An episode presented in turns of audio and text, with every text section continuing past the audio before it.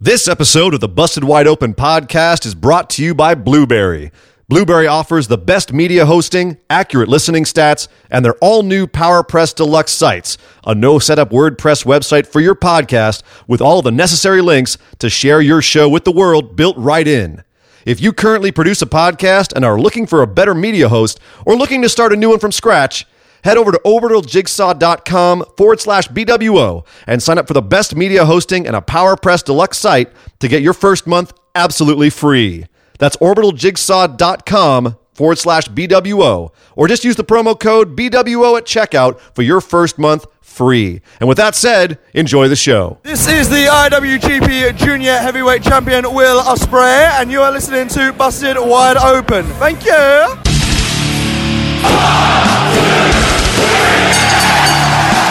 You're listening to the Busted Wide Open podcast, dropping the elbow on the hottest topics in sports entertainment and the world of professional wrestling. With your hosts, Nick Howell and Sir Ian Dangerous. Coming to you from the Orbital Jigsaw Network Arena in sunny Southern California.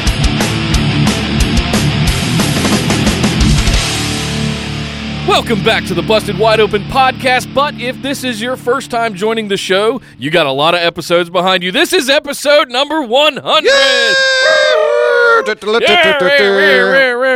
My name is Nick Howell. And I am Sir Ian Dangerous. My goodness, we're so excited. We made it to episode 100. That's pretty incredible. It's also incredible because Wow.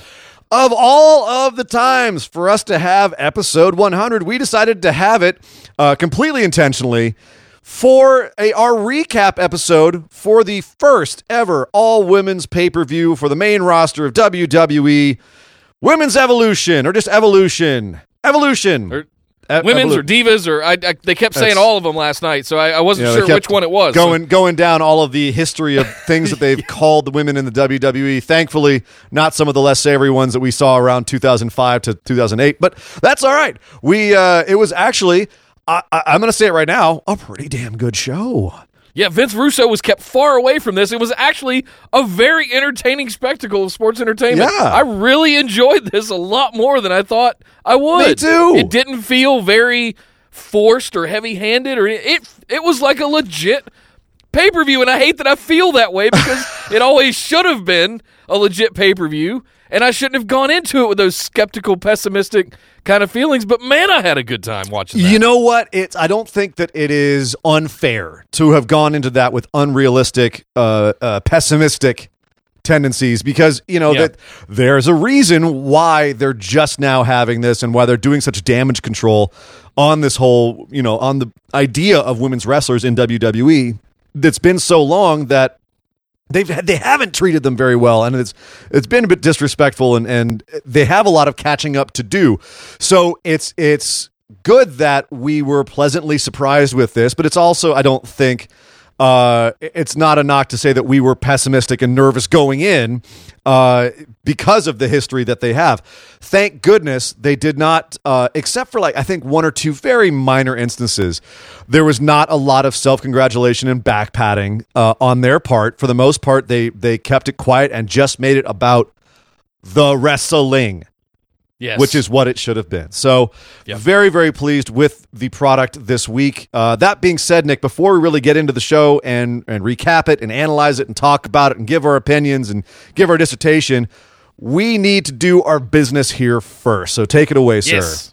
Let me do a little bit of housekeeping before we get to the good stuff. Uh, as always, head over to Facebook and search for Busted Wide Open. Send us a join request for the discussion group. It is the hub of our operation over there on Facebook. Post funny memes, have great weekly discussions across every show, and all kinds of good stuff there. You can also follow us at BWO Podcast on Twitter. And if you like what we do and want to support this show, head over to patreon.com forward slash BWO. Sign up for one of our great tiers there to get some, some merch, some special bonus episodes, or even at the $5 tier just to interact with the show, ask some listener questions, and we will answer them right here on the show. Basically, for the price of a Big Mac a month, you can ask us questions on the show all month It- long. it's not even that. It's not even a Big Mac. I think you can get a Big Mac for like a buck fifty or something like that, right? oh, you're in North Carolina now, aren't you? Oh yeah, yeah, things yeah. are- I can't out here, yeah. but you guys in California Yeah. are screwed. Yeah, we're- anyway, It's like ten. it's like ten dollars for one of those things out here, man. And, right? Last but certainly not least, don't forget to head over to YouTube. We will be back live imminently. I promise within the next month, if not within the next few weeks. So be ready for that by subscribing to our YouTube channel at youtube.com forward slash C forward slash busted wide open. Be sure to hit that little notification bell as well in order to get notified every time we go live or post a new video. That being said, Big Macs out here are made with real cow. I don't know what they're made with out there in North Carolina. So yes, sir, we, uh, we uh, that is the business. Thank goodness we got through that. Uh, please, yes, subscribe across all platforms. Thank you for joining us on this here podcast. But you came here for a reason, and that reason was to hear us talk about the Graps. And so let's head on. The let's, the wrestling let's head right on over and talk about evolution. Well, Ian, as we raved about at the top of the show, it happened. It, it happened. We had the first ever WWE All Women's Pay Per View. And I would like to thank Saudi Arabia for putting WWE in enough hot water so that they were forced to have an All Women's Pay Per View. Because let's call a spade a spade. One of the reasons why we had this was because of the backlash to the greatest Royal Rumble uh, back in the spring, which had no women on it whatsoever. Not announcing, not interviewing backstage, nothing.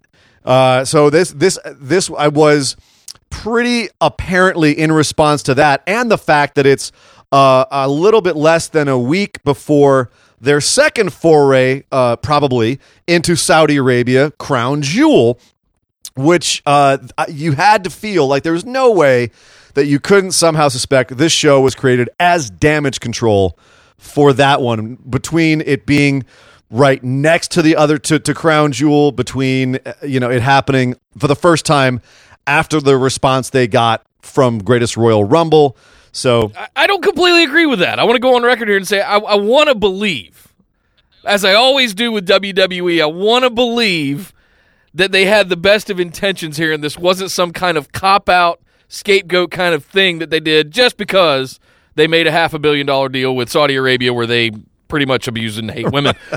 But I, I want to believe that there were genuine intentions here that they wanted to move the women's evolution women's revolution is evolution or evo- I don't know to move that whole movement forward.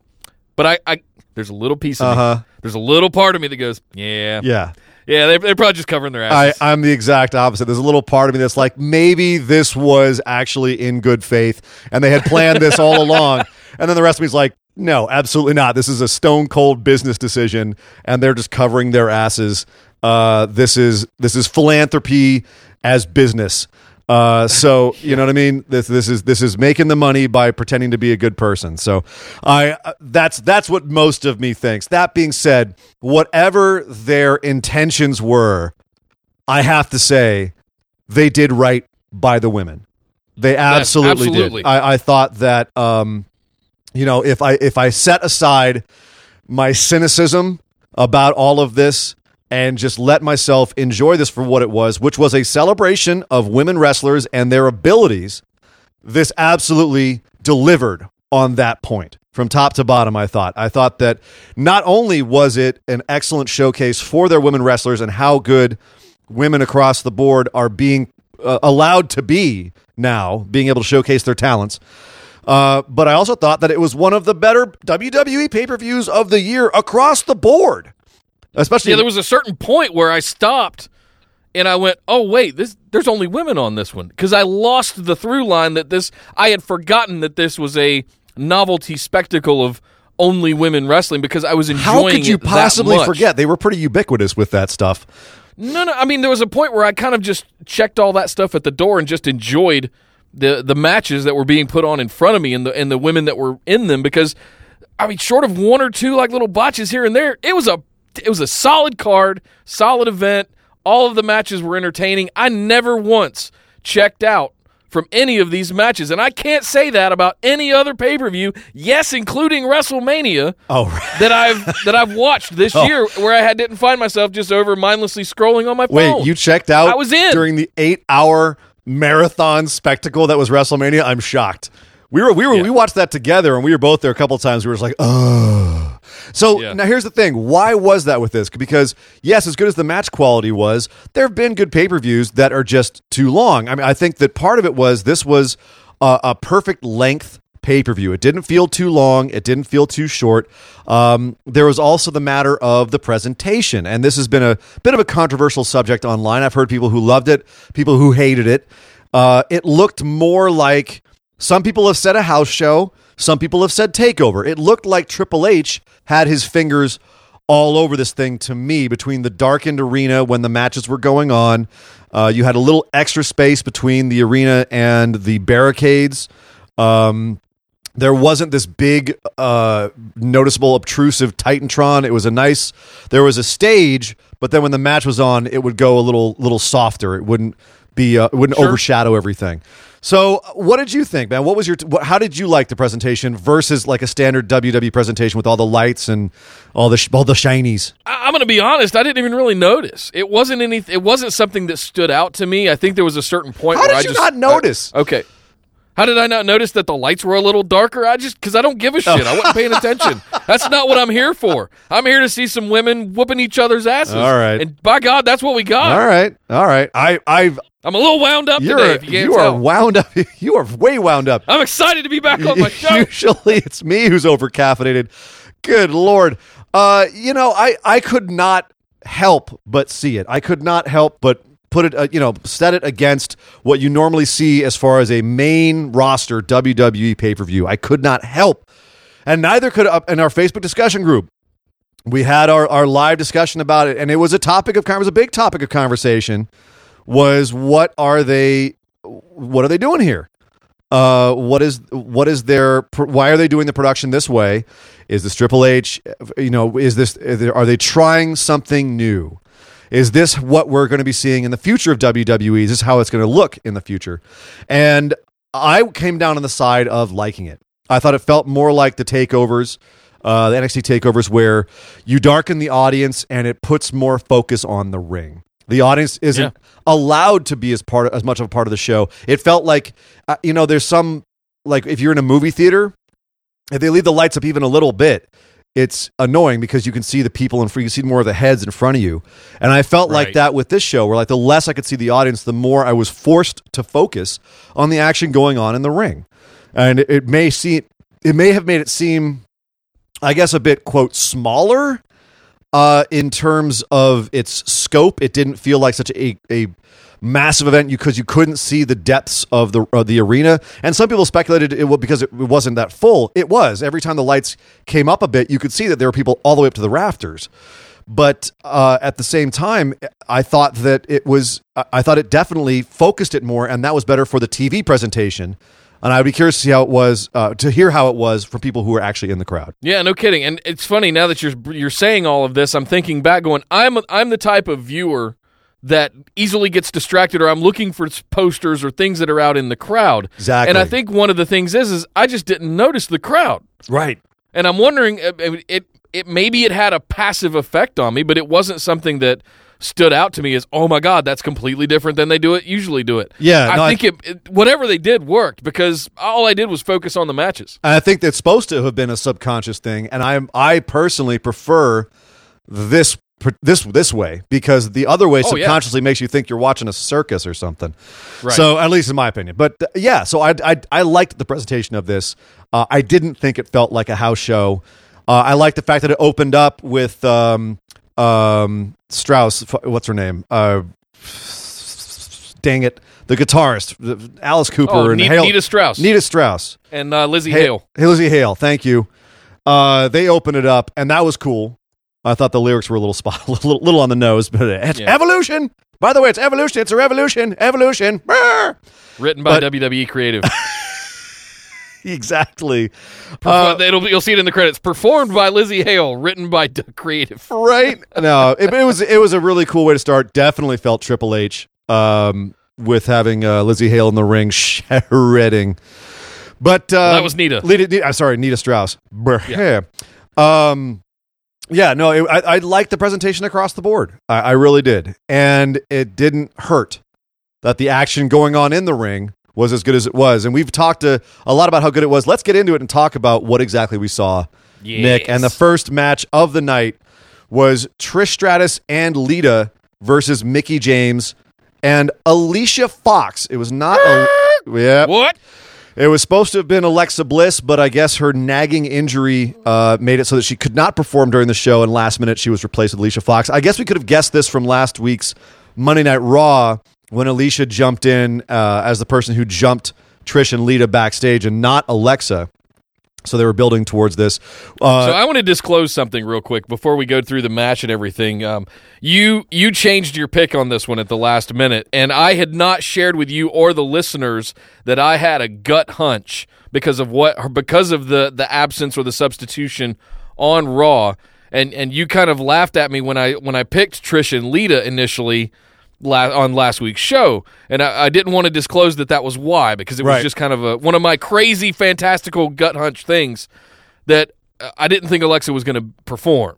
Right. And it, that's why I said, oh, they're going to make it about the old ladies. Uh, it's, the old ladies. Damn, sir. Uh, they're they're I mean, they're still hot as shit. Don't get me wrong. Trish, You're just Trish, digging a Trish hole. Stratus still Digging a hole. stratifies for All sure. right, all right. Uh, but that's I wanted to just disclose that as we go through this match. But at the end of the day, I mean, there was one little botch where Fox didn't get into Fox the ring quick enough to there break it up. In time. But I mean, this was this was serviceable. It was fun. It was so it was smart to have it as the first match. It was the most quote nostalgia match on the card, especially with having Alicia Fox in there for Alexa Bliss. Alexa was ringside. She did come out and run down Trish and Lita before the match, but then basically acted as a manager for the rest of the Yeah. match for Mickie and Alicia. Uh, this uh, again, yes, as you mentioned, I did change my pickums uh, as the show was starting not as the match was starting, as the show was starting. The second that they announced that Alicia Fox was officially covering for Alexa Bliss, I had picked Alexa and Mickie to pick this up because I thought Alexa was going to go over. And I Yeah. thought that it was appropriate that the younger talent should go over the old talent. Uh, it well, the second that she was out and it was Trish and Lita versus Mickie and Alicia. Oh no, no, no, no, no, no! No This way they're gonna- winning. this is going to be a nostalgia match, and everyone's going to cheer Trish and Lita when they pick up the win over those dastardly heels. Absolutely changed it in a heartbeat the second that we found that out, and and yes, it was it was the right pick because Trish and Lita did go over strong. It was a it was actually as you said a pretty fun match. A couple times it was a little botchy. You could tell that Mickie was the one who was really running this match a lot. You know, Trish and Lita got their spots in, but Mickie was Mickie had no ring rust because she's been working. Yeah. And she was absolutely leading people around this ring and doing a lot of the work. Uh, whether it was calling it and telling people to get where to go, whether it was uh, helping with bumps, she was definitely the superstar of this match to me. And one of the part of one of the greatest moments too. Everyone popped like crazy when Trish hot tagged in and she and Mickie had a stare down before going at it because everyone remembers Oh, yeah. their their their feud, which was a great feud. Yep. So yeah, it was all it was satisfying. It was stratifying. Uh, Stratisfying. uh, there you go. It was it was this, it was waka this, waka waka. Da, da, da. Uh, it was it- again. It was nothing special, but as a way to open the show hot, give everyone a little nostalgic goose. We've been talking a lot about nostalgia lately because of the Undertaker Kane and DX match. Uh, this was an instance where nostalgia served its purpose to get everyone in a nice, happy frame of mind for the rest of the show. And it had no purpose beyond that. It wasn't serving any storylines, nothing else but just lighthearted entertainment. And as that, this match totally serviced. It was to- it totally worked. It totally worked. Uh, and it delivered straight into what we had next, which was which I thought they would either open or close the show with, but the battle royale. Uh, I was I, I was curious. This was an interesting position for this for me, but I, I buy it. It worked. Yeah. it worked in the flow of things, and um, you know we got. I, I don't know if we want to rattle everybody off. I'm but you're rattle talking everybody about off. nostalgia. It had all of our favorites uh, from the last twenty years. Not all, not all. Uh, Oh, it was- almost. It was it was missing a couple of mine, but um, yeah, you you had uh, like what AJ Lee. AJ? Well, it was very notoriously missing AJ Lee. Yes. Uh, and that was not who I was going to say, but uh, that, that but AJ Lee is definitely uh, a huge omission from this battle royale. The the women that we did have in it were Tamina Snuka, Billie Kay, Peyton Royce from the Iconics, Ember Moon, uh, Nia Jax, Dana Brooke, Asuka, Mandy Rose, Sonya Deville, Carmella, Lana, Naomi, and then the returning uh, legacy stars, if you will, Torrie Wilson, Michelle McCool, Medusa, uh, Molly Holly, Ivory, Kelly Kelly, and Maria Kanellis. So, Yeah, it was it was a little You're, bit of the you're missing newer- Alundra Blaze from that list. uh, Medusa. oh, okay, fair enough. Uh, Alundra Blaze was how they that was, definitely was how they built her. You see, you're right. I should change that to Alundra Blaze. But Yep. anyway, the point is, is that yeah, we had a nice bit of the new talent, basically everyone who they couldn't fit into a match for the rest of the show for the new talent, and you had a good cross section of the old talent. So it was, uh, you know, and, and frankly, I thought that one of the nice touches was that they all had an entrance. There was not a big mass entrance. Hey, here's all of them at once. And Or do we just come back and they're all in the ring? Right, or we started with them all in the ring. Exactly. They all had an entrance. They all, and as much as sometimes that irritates me because it is a bit of a popularity contest, or it can be, it can turn into a popularity contest. Like some people get more cheers than others. This was fine. Everyone, they gave everyone some pretty good respect from the audience. And even though some of the entrances were abbreviated, they cut the music when they were halfway to the ring, and other people got all the way to the ring. That's Whatever. fine. It's it was fine. Everyone had a moment for us to sit back and go, "Oh Oh, yeah, I remember Torrie Wilson. That's awesome." You know what I mean? Or be really shocked, as I was, by some of the responses that the modern stars got. Nia Jax got a huge pop. Even Tamina got a pop. I think Dana Brooke got a pretty Dana Dana. Brooke unfortunately got a bit of a less pop because she came, I think, after one of the bigger pops. But it, regardless, it was still it was nice to see everyone get their entrances. And then the match itself, I've seen some criticisms of it online, and people who are criticizing it obviously have not watched ninety percent of WWE's battle royales for the last twenty years. right. this was as battle royales go, and let's be clear, they're usually cluster Fs. This was decent. Decent to good. It started off with a lot of nostalgia spots and women, the, the previous generation, having their moments and then being tossed out. Or if you're Molly Holly, just getting tossed out. Right. Or if, although if you're watching closely, Molly Holly took down Asuka in the background before getting tossed out. It wasn't it wasn't featured, but she was taking out Asuka. So my girl Molly Holly did get a little piece back there, but uh, but mostly it was have a moment, get tossed out. It started with the Iconics coming out and doing the thing that they're best at, which is pissing everyone off with their mic work and talking down to the Legacy Stars, and then having the Legacy Stars immediately toss them out and they were the first ones eliminated. But it was a yeah, man. Overall, it started off with the legacy stars and then ended up with the newer stars having what I thought was a really satisfying finish to this match. And we, I was, it was interesting. We were coming down to it because you picked Ember, I picked Asuka, and there they all were. And I was going, "Oh man, here we go again. This could get interesting." How And, cool uh, was that moment? Ivory, I think, was in the final five or six as well, all the way down there. Ivory was not only was she, I believe, the oldest woman in this match at 56. She also, of all the legacy stars, in my opinion, looked the best. She, I mean, not she looked her age, but she was she did a crossbody off the top rope. Yeah. She was dancing with Carmella during a dance break. I was I was like, dang, Ivory. All right. It was great. I was very, very, uh, very pleased with how Ivory acquitted herself. Uh, I, I had there were some people online that said Alundra looked great, and I would have to disagree. I thought Alundra Yeah. looked uh, Alundra was a lumbering, uh, and Kelly Kelly and Maria Kanellis were just kind of there. Torrie Wilson as well. Michelle McCool got uh, a lot of spots because you know Undertaker. She looked like she could still go. Yeah, well, yeah, because she got more time. She got more time to put, you know, to be to have people put her over. Because of course Sure. she did.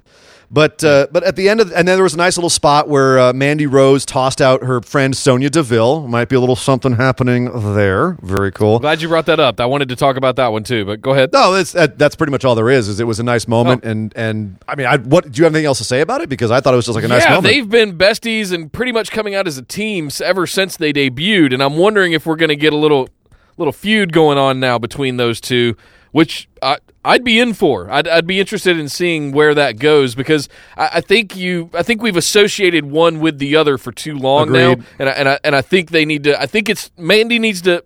Needs a little bit of a push, and I think Sonya needs a little bit of a push, but they need to do it separately. And I think them two working together as well as they know each other could be a really good thing. I, I I'm actually, I'm actually going to take it a step further and say it's about time they split these two up and let them be single stars. Them coming out together is is servicing nobody. If they're not going to pull the trigger on the women's tag division right now, separate these two and make them single stars because they need to be, and they could be, and you've got the room to do it.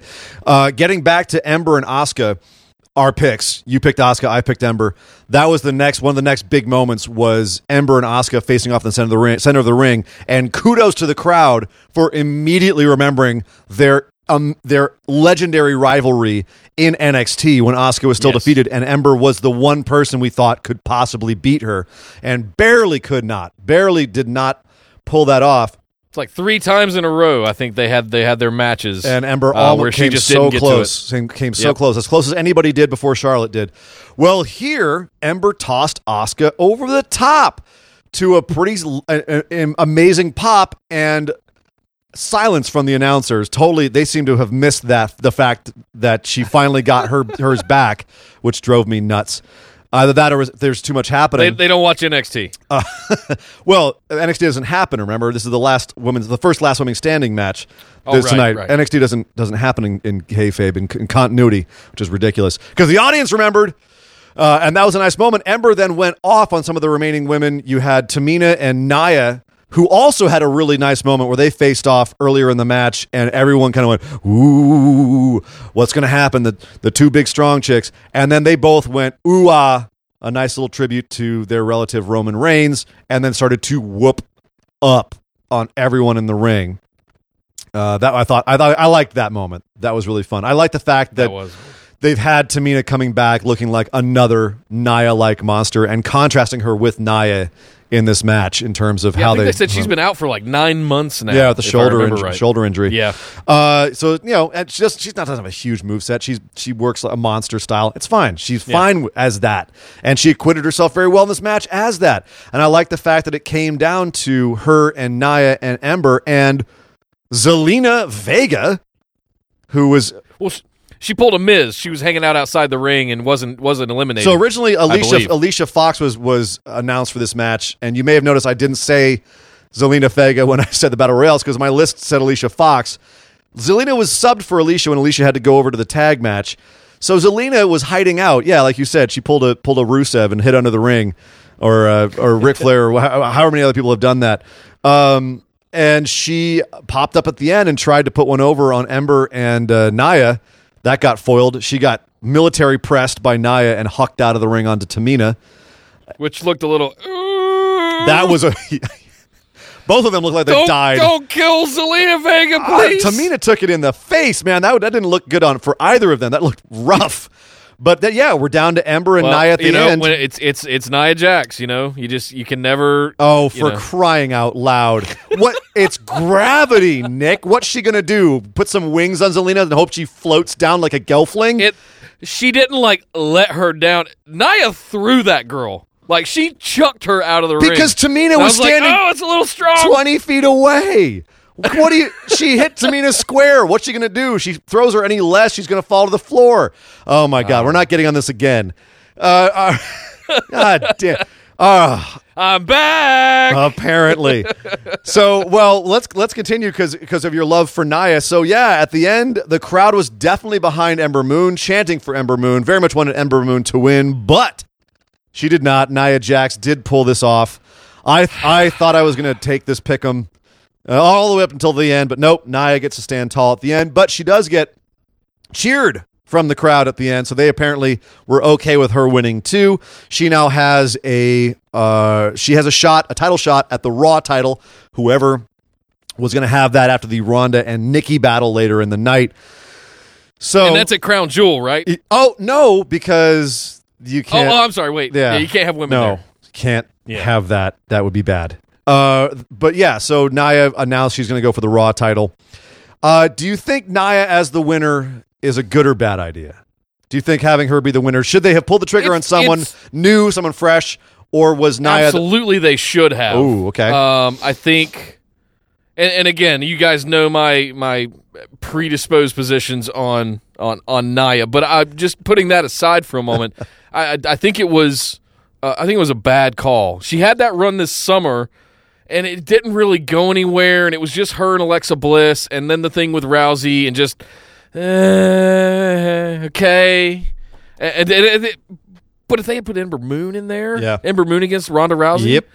that would have been pretty slick. Asuka, But the, you know, the know, would've been speculation, interesting. yeah, the speculation though is Asuka. I think would have been a more logical winner given uh, you know what happened later in the show. But in terms of Ember Moon, you know the the theory would be given what how they how the rest of the show turned out.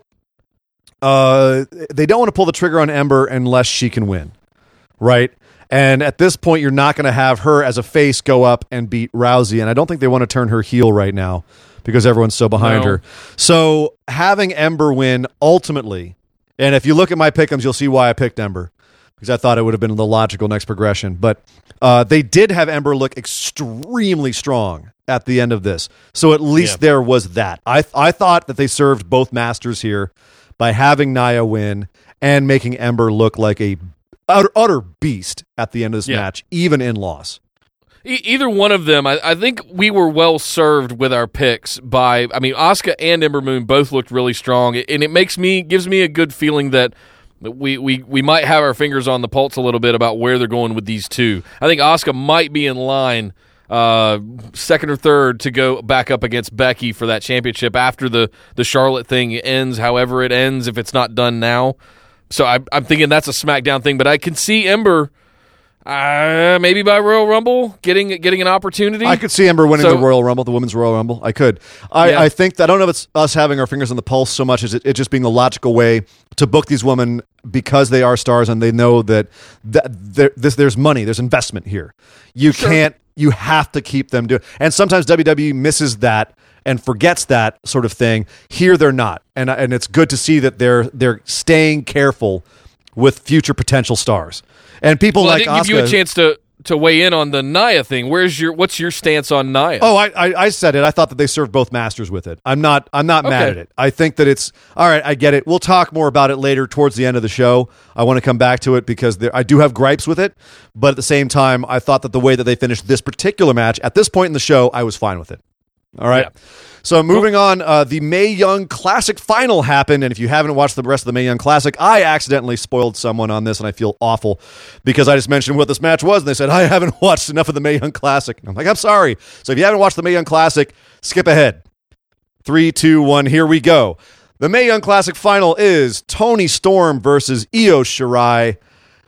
What did you think, Nick? Your girl Toni going up against one of the greatest women wrestlers wrestlers in the world in Io Shirai. Uh, what you, I think we think of match? saw about ten percent of their ca- overall capabilities, and I say that for both of ten them. percent. Um, yeah, it's just if even that. really? Um, it- yeah, dude, this was over. Maybe they got ten minutes. If I'd have to go back and like clock it, but I wasn't really sure. But it was it was kind of over and done really quickly. It was pretty quick. The future the, the future is bright for these two Oh, young yeah. ladies. Uh, Toni Storm, as they were saying, Michael Cole couldn't shut up. She's got superstar written all over.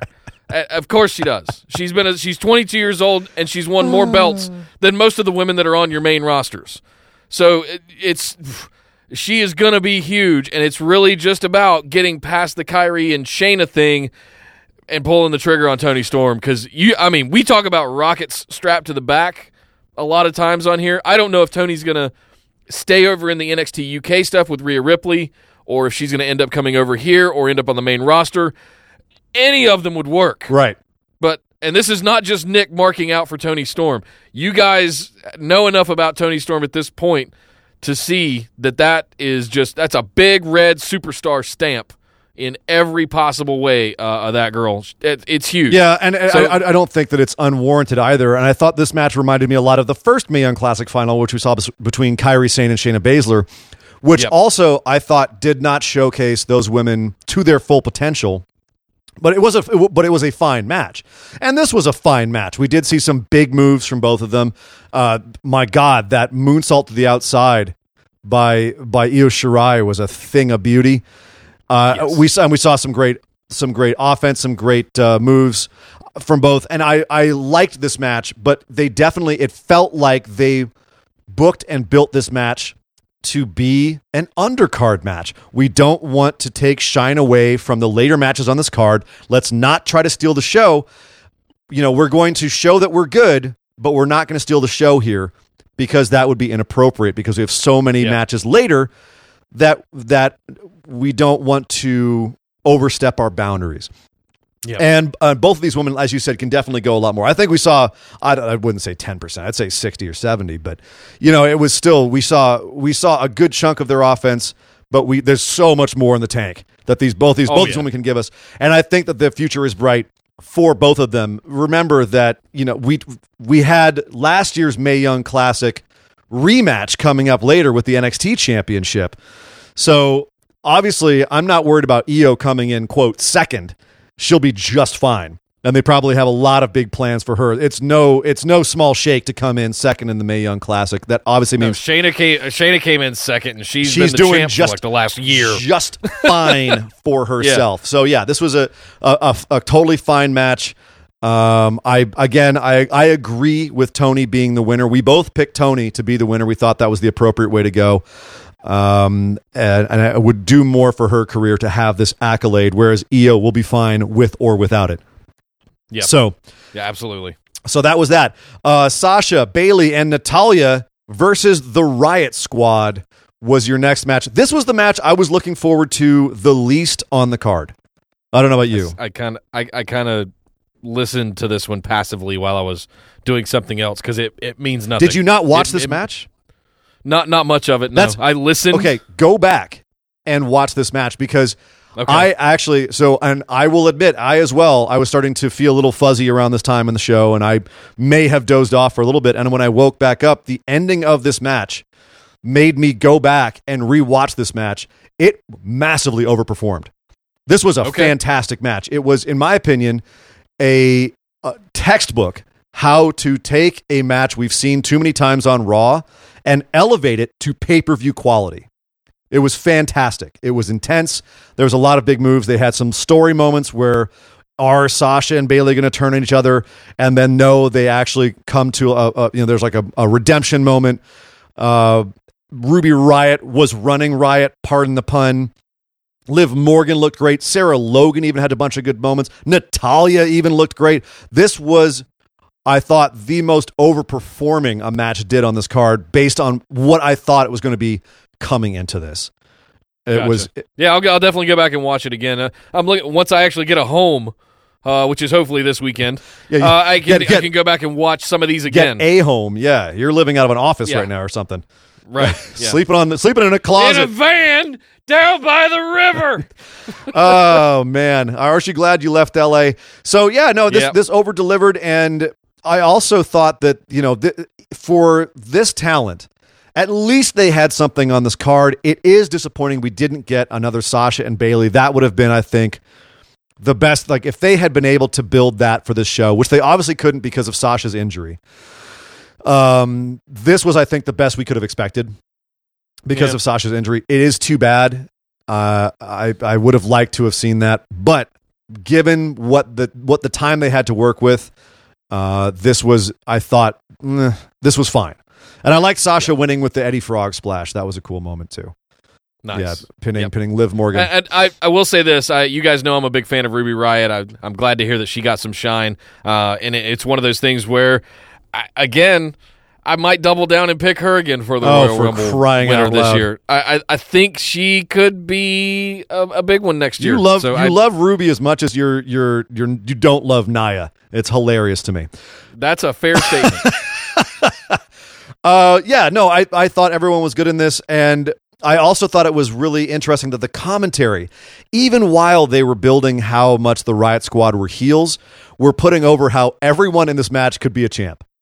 So that was pretty cool. Usually they they will bury heels. In this one, they were absolutely putting over the Riott Squad, which I hope means that creative and Vince and anyone who was in the the commentary's ear on this was feeding them that because they too have confidence in these three very talented women who I think so far have just been working as enhancement for Sasha and Bayley and whoever, but really at some point could break away and become big deals individually or Absolutely. together. Um, I did pick Sasha Bayley and Natalya. Your love of Ruby Riott got in your way again here, sir, and you picked the Riott Squad. Uh, but so be it. but I stand by my pick. Uh, well, even though it was wrong. Moving on, we had the NXT Women's Championship. Uh, as we said, a rematch of last year's Mae Young Classic. Kairi Sane versus Shayna Baszler for Kairi Sane's championship. I liked the build to this. I like the fact that they have been making Kairi look more vicious because it's too easy for her to look like a cutesy little anime cosplayer with her pirate Yep. thing. and Shayna looks like a stone cold killer. She's like one of the scariest women. I love, by the way, I love Shayna Baszler. I don't, I don't, I want to hear what you think about her, Nick, but I'm just going to quickly just go on a rant. Shayna, like what you were saying about Ruby, that's Shayna for me. Only more so. Like between the fact that Josh Barnett has done a great job of training her up, the the leaps and bounds that she's improved since she first came in, whether it's how her mic game has improved, her facials, how she carries herself in the ring, the way she gets heel heat, the her the fact that she's able to work this MMA style, strong style, grappling style that she does, but it's totally unique to her. Nobody else does what she does. I Yeah. am so impressed by Shayna Baszler, and this match was another example of that. Sorry, I have to, No, no, no, no. So while you're catching your breath, my, I'm of the. I'm not of the opposite impression. I'm looking more at Kairi Sane because I've believed in Shayna Baszler kind of from day one. I agree with you; she's improved astronomically since uh, she did get the championship for the first time after last year's Mae Young Classic. I want to talk about Kairi Sane a little Go for bit because I, I'm a little. I, I had those same kind of hopes uh, of her kind of turning back to old Hojo a little bit. And, and we're seeing we were seeing a little bit of that vicious streak coming back that she was kind you of you wanted her to be more strong, more strong style. more strong style, traditional Japanese strongs. Yes, Uh, it- but we're still. It's bas- she's basically turned into a spot monkey. What? She's basically turned it. She's doing her little march. She'll hit her spear. She'll do the running thing into the corner, running uh, cross arm cross bo- uh, arm body into the corner and hit her elbow. And that's kind of it. Do you watch That's- that- WWE at all? That's the WWE style is to do like your five I- I spots understand. that fans all love. And uh, Shayna Shayna is a little bit more versatile in that respect, though. But I'm not taking anything away from Kairi's ability. It's just that she seems to be being limited to doing those things. Uh, dare I say the Cena esque formula? well, how many times has things. Shayna does the done the arm break thing the same way? I mean, that's becoming Yeah, her uh, thing now fine. too. The Kirifuda clutch is definitely not the only way she could tap somebody out, but that's the one that she always goes to. It's the WWE style. It's to make it recognizable to people who don't really know necessarily the intricacies of what they're watching in terms of chain wrestling or spot wrestling or catch as catch can wrestling. You can have these big identifiable spots that everyone gets behind and it, and it gets the crowd the, the crowd hyped up.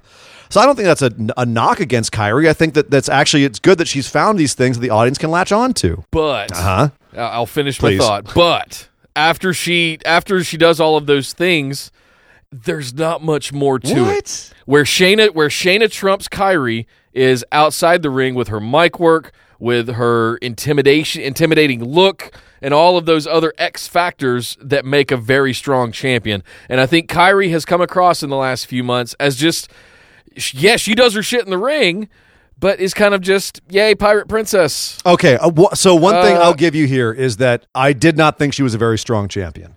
She, I think she only defended it a couple times on like some house shows and maybe once on NXT in a in a quick squash match uh, against Aliyah or someone like that. Or no, it was um, Vanessa Borne. Uh, so yeah, I I agree. They have not done a lot with Kairi outside of the ring, and I don't know if that's just because of the the time or the plot line they've had in NXT or what it was. Definitely taking the championship back off of her here, I think was more for Shayna's benefit than it was for Kairi's. Uh, it doesn't Yeah. really help build Kairi's character any. Um, Yeah.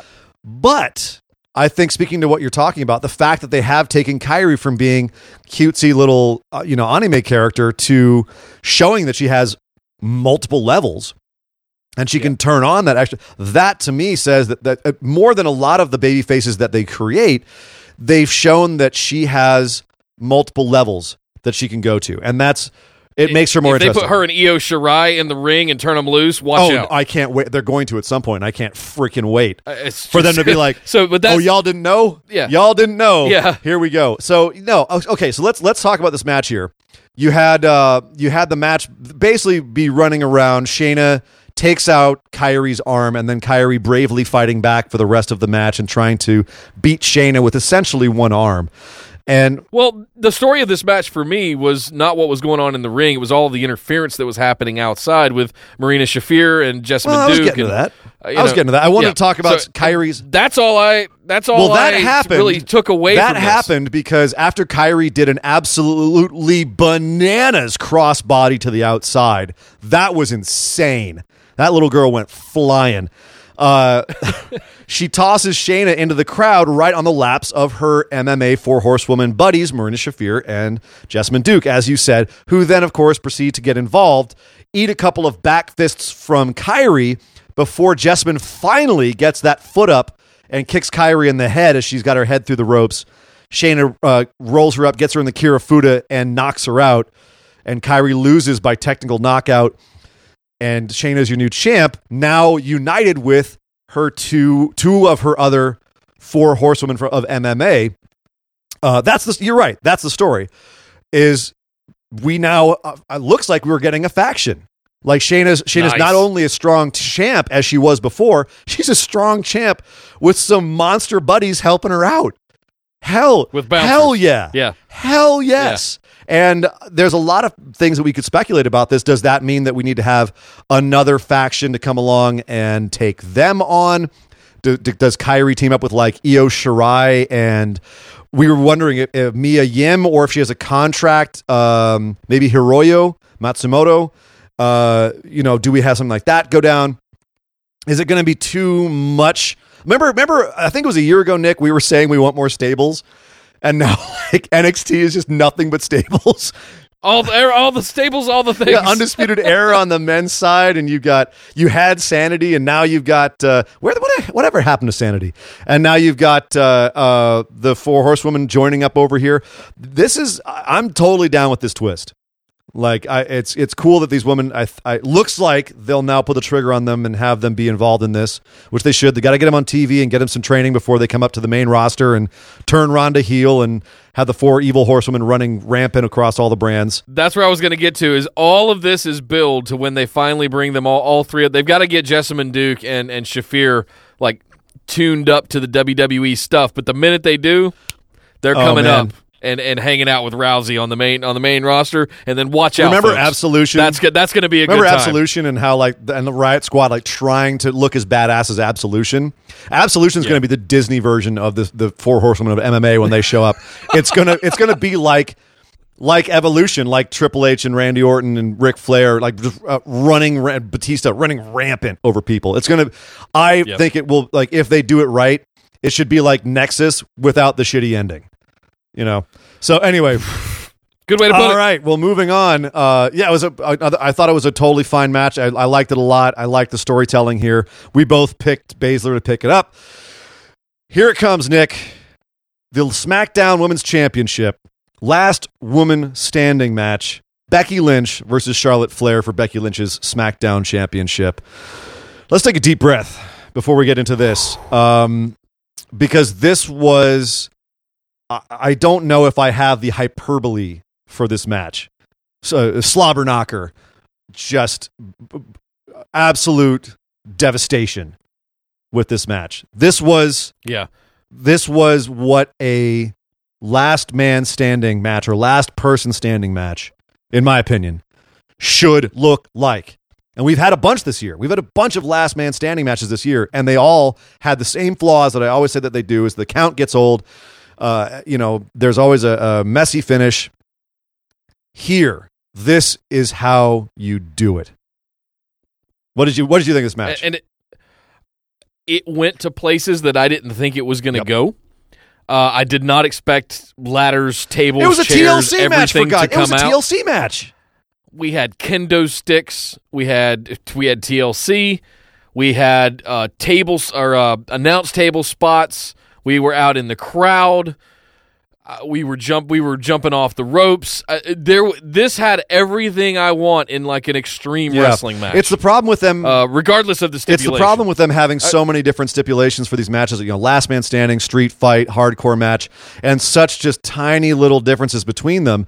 Is that you know you can have last man standing matches where it just all stays in the ring, and you're kind of like, hmm. But then you can have one like this where it's absolutely bananas, as you say, and it just makes it seem so much bigger. Yeah. Uh, this this is one that I'm looking for. I said earlier I was going to go back and watch the Ruby Riott match uh, or the Ruby Riott match. That's, that's where my head's at. The Riott Squad versus Sasha Bayley and uh, Natalya match. I'm going to go back and watch that, but I can't wait to watch this match again, if not for a third time.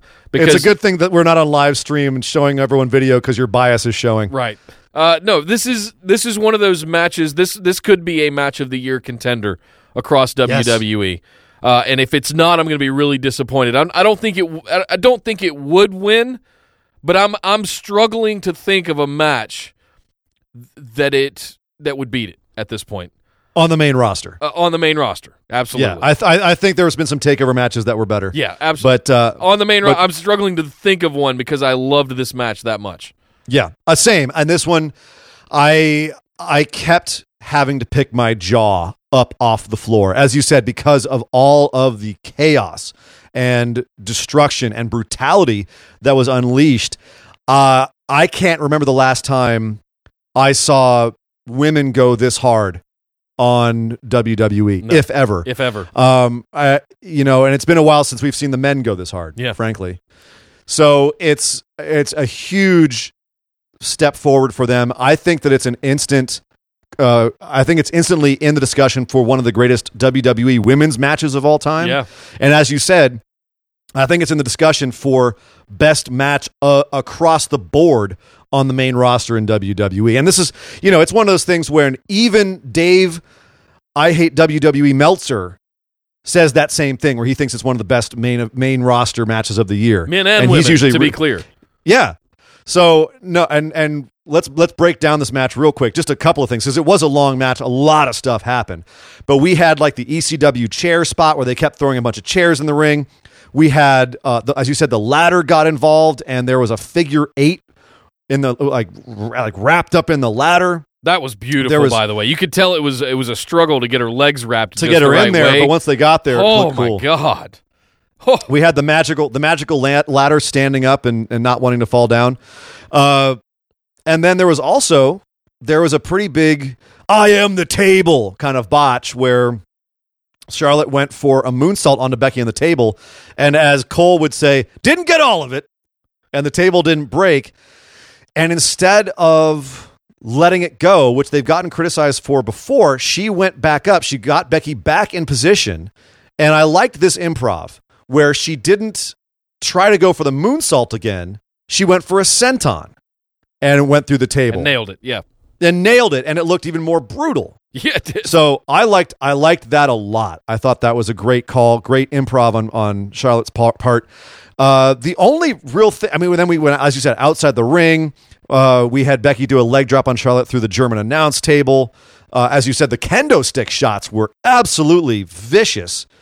Uh, and some of the some of the spots in the ring getting suplexed onto the ladder, onto the chairs, were absolutely brutal. Um, and this match ended with Charlotte trying to go for a moonsault and uh, to the outside with Becky on a table. Becky standing up and power bombing the crap out of Charlotte through the table, and then Charlotte was unable to unable to answer the ten. But this was after a lot of very close calls, including one, where Becky buried Charlotte under a pile of chairs and tables and whatnot, and Charlotte barely barely made it to her feet. So the one nitpick I was going to say about this match was, and maybe you had other nitpicks, or maybe this wasn't a big deal for you, was that uh, the ref seemed to have he botched a couple times where he counted to 10 and Charlotte was not up yet or you know he would he would too obviously move the chair to be, to so that Becky could pick it up or something like that. And it's Mike Chioda. Obviously he's he's a legend. I I don't want to come down on him too hard. You can only do what you can do. Maybe Charlotte didn't stand up in time. I don't know. But it was the one glaring thing with this match that I was like oh damn it. But with a match this crazy and this messy, again, I, I totally forgive it. It's this is still a five star match to me. Yeah, totally. And I, again, something I didn't even really notice or that I gave much credence to while I was watching it that first time. Of course, the second time I watch it, I'll I'll do so with a more critical eye. But I was I was just in. I was along Right. for the ride, and I I had a feeling this was going to be epic. I I had no idea they were going to take it as far as they did, and I I absolutely love uh, everything they did in this match. Uh, The emotions too, the fact that they've built this feud up so incredibly well. Both of these women operating at 110% in terms of their investment in this storyline and how they're playing it in the match as well. The emotions in the match that they were portraying were also so damn good. Um, so the the obviously great match really could go off about it forever. Let's talk about some other aspects of this though, and one of those is the continuing way that they are portraying Becky. And there's there's two things to look at here. One is in the video package beforehand when they're showing off all the things that happened recently, including particularly when Becky ran down Edge when Edge interviewed her on the Cutting Edge show, and she said, you know, don't hurt your neck again on the way out. And they, at the time when that actually happened, uproarious cheers, like people yes chanting, right? But in this little replay, we hear boos. And then when Charlotte comes out to talk smack to Becky, we hear cheers where there were boos before. Is this reminiscent of the kind of audio meddling that we used to see like with Roman Reigns when SmackDown was taped and they just wanted to create their own narrative? oh, it Because totally is. Uh, You know, this is this is one of those things. They're it's Road Dog continuing to force the issue that Becky is a heel. She's going to be a heel. I don't care what the hell you guys think. She's there's no Becky three sixteen. yeah, Becky's going to be a heel. and Charlotte's going to be the face. Meanwhile, in this in this last woman standing match, Becky is beating Charlotte with a chair, and the audience is chanting, "You deserve it." How's that storytelling going there, Road Dog? Yeah. uh, it's Becky even actually said in an AMA on Reddit this weekend that she was ready, she was prepared when she did her heel turn for the crowd to not follow her. And she's so ecstatic that they did, but she was ready for them to not follow her. And it, so it shows that they actually thought the crowd was going to turn on Becky, and they're still kind of figuring out what to do Yeah. in a lot of ways. Eh, now, counterpoint to this Becky won. She beat Charlotte clean as a whistle. And she did try to run away at one point in this match, which was very heelish, but she beat Charlotte clean. So they're obviously, they know they've got something with Becky here because, again, people have been making the Stone Cold analogy, Becky 316, right?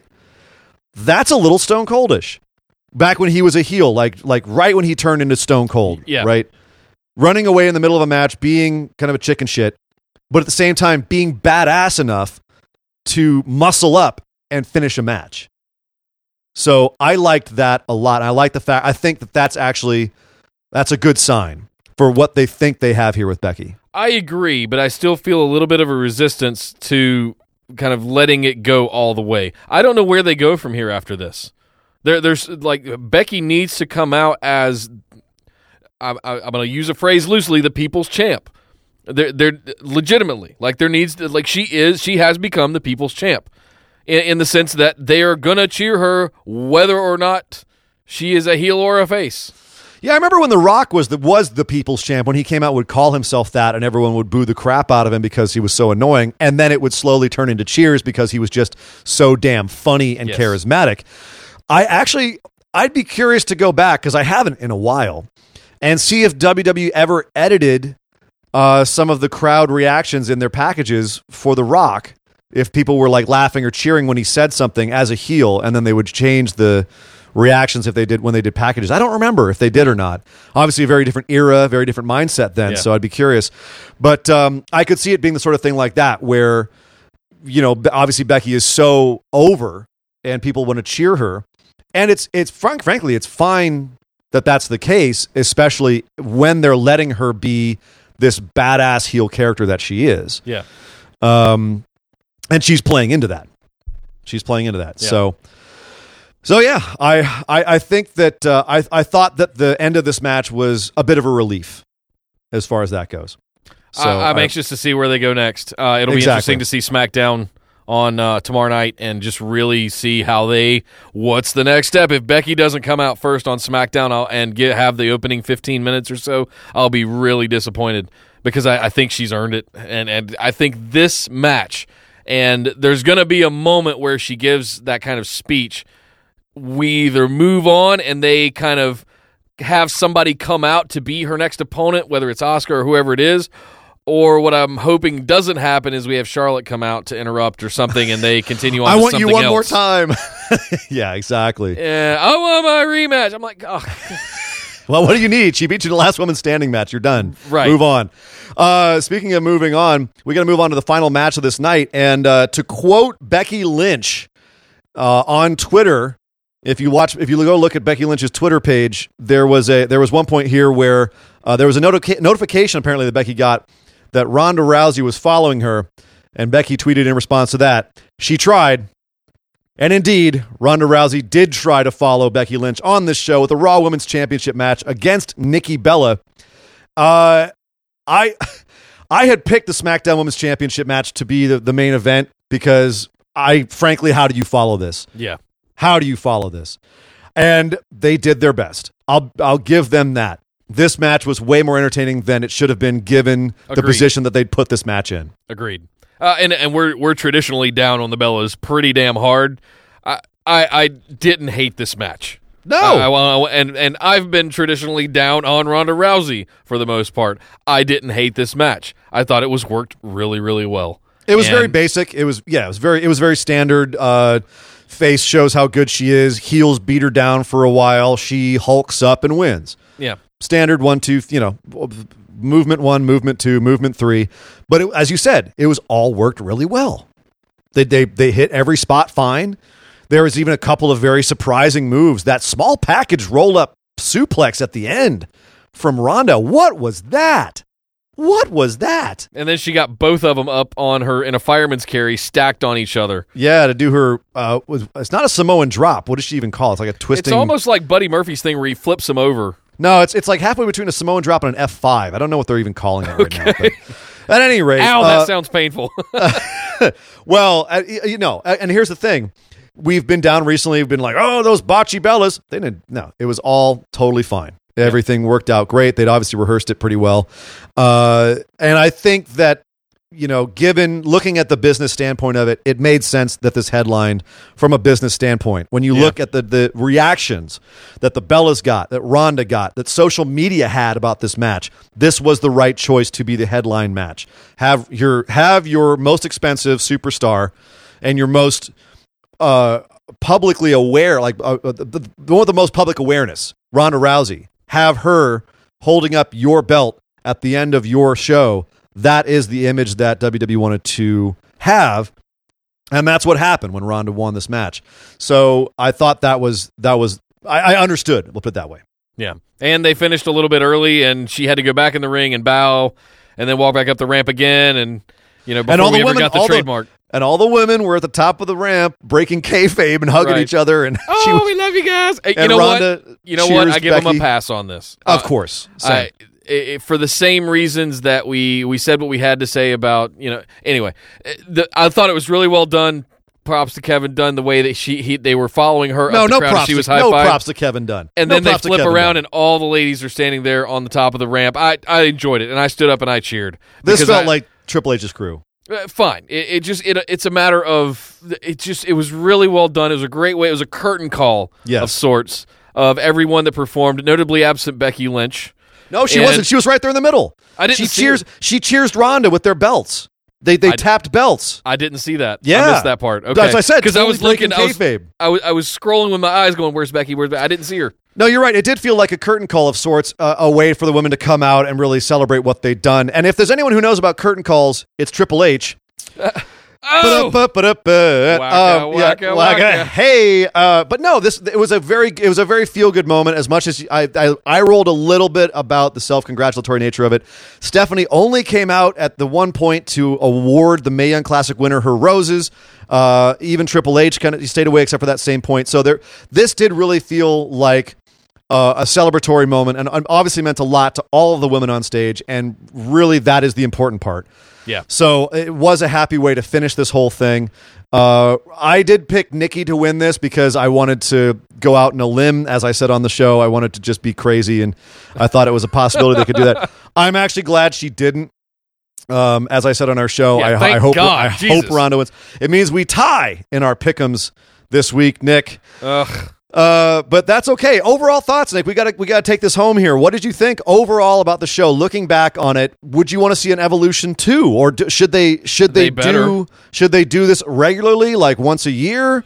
What do you think? I mean, it, or should they just have this be something where, okay, we had the evolution show, and then from now on, we just make sure that we promote women's matches more, and they can main event, and we we do more work on the feuds.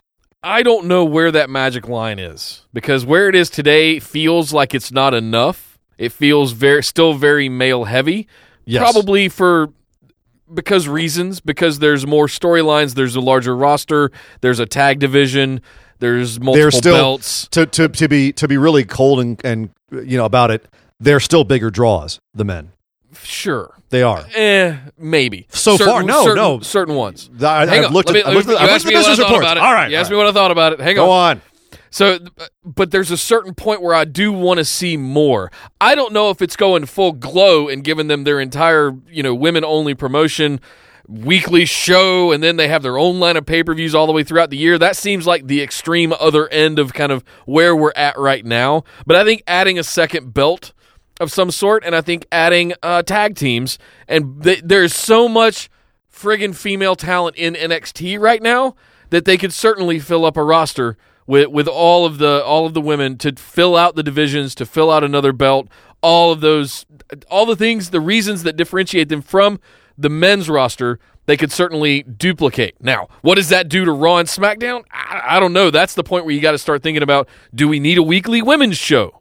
Eh, all I'm sure they've thought through all of these things, but that's where my head's at. I don't know Yeah. if we're that far along yet, but we need to get a little bit closer to that. And that's the thing is, if you look at, as we said earlier this year, where they had all of the pay per views go back to being uh, non brand exclusive, it pushes everyone down the card. Yep. And so if you try to make more space for the women in these programs, it, it's going to make it even more difficult with rosters this size. So how do you expand things so that there's more room for this?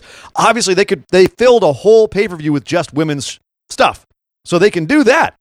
So how do you make that a big enough deal on the regular shows so that a lot of these talented women aren't being pushed so far down the card like a lot of their currently talented men are because there's just so much stuff going on. So there's a lot of questions to look that WWE has to look at in terms of, of how it presents itself going forward. Uh, and one of the biggest ways is how do you avoid publicity gaffes like Crown Jewel? Because there was at one point they tried to promote Crown Jewel on the monitor in this arena, and the crowd booed the crap out of it. Uh, you know, obviously in very bad taste to to try and promote an, the their all men's pay per view that you're taking some dirty money for in the middle of what's supposed to be this you know watershed night for women. And it definitely did leave a bad taste in my mouth at home because they were showing, you know, the uh, what was it called network only uh, pro- uh, promotions for it. And I was like, Right. oh yeah, oh right. They the never reason- once said Saudi Arabia, and I've been thinking about that ever since you you brought that up last week. That they may change the venue in the next week or two. Ah. and, and- and the more that I've seen these promos for Crown Jewel, there's not one single mention of anything to do with Saudi Arabia or the Middle East or anything like that. What if they just book like Bulgaria or something and they just move everything there?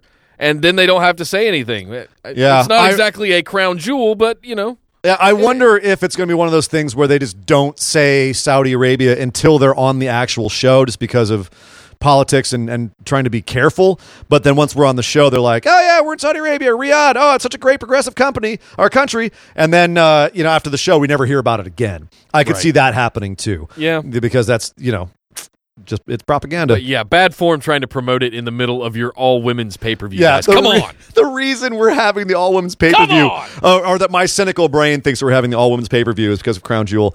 Oh, by Right. the way, Crown Jewel's happening. Shut up! Shut up! All right.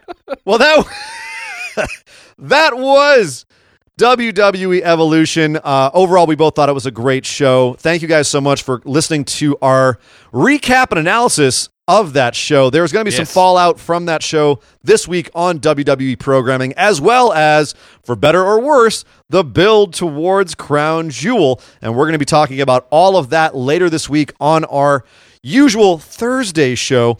Uh, as long as Nick can find his way out of his closet where he's living right now and into some sort of recording cave that has halfway decent internet there in Carolina.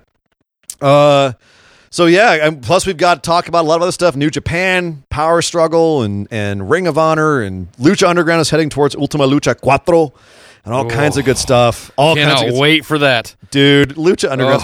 It's gotten ridiculous this season. I don't know. I don't Yeah. know how I feel about it They, right they've now. gone a little silly. uh, I They've- think is the word I want to use. well, they've lost their damn minds. Uh, I- uh, but we can discuss that later on the show. Uh, Yes. Nick, if you want to do the little business on the way out here, and we'll take her home. Absolutely, guys. As I said at the top of the show, head on over to Facebook and look search for Busted Wide Open. Come join us in the discussion group. Chime in with what you think about every week's Raw, SmackDown, NXT, 205, etc., etc. Right there in the group, and join. Post some funny memes. Have a good time with the rest of the the B Dubbers. Is that what JB is calling them now? The the B The B Dubbers. the B Dubs. The B Dubs. Oh, we're, we're trying to figure out what to call you guys. Anyway, come join us on Twitter at BWO Podcast as well. Give us a follow. Hit us up on the YouTube channel for when we go back live. Uh, YouTube.com slash C slash busted wide open. Be sure to hit that notification bell and subscribe button so you're alerted every time we go live or post a new video. Last but certainly not least, if you want to support this show and love what we do, head over to patreon.com slash BWO. Sign up for one of our great tiers that we've got over there. Get your listener questions answered right here on the show. Get a copy of the show notes, some sweet swag, bonus episodes, all kinds of good stuff over there. Yes, and if you have made it this far in the podcast, you obviously like listening to podcasts, and, and if you also like horror movies, come check me out. I've been running a horror movie podcast right now called Horror Palooza. It's very appropriate for the month of October. I am watching 31 horror movies for the 31 days of October and talking about it all on that podcast. It is available also on the Orbital Jigsaw Network and on every major podcast platform. That's Horror Palooza, where yours truly talks about all of the horror movie movies horror movie movies, horror movies that I'm watching this October. It's a lot of fun. I'm having a good time with it. But I'm Nick Howell. You can find me on Twitter at Data Center Dude. And I am Sir Ian Dangerous. You can find me on Twitter at Sir Ian Dangerous. But by God! would Somebody stop the damn match! This show is part of the Orbital Jigsaw Network. For more episodes, subscribe to us on iTunes, Google Play, or Stitcher Radio. For details and show notes from each episode, check us out, orbitaljigsaw.com.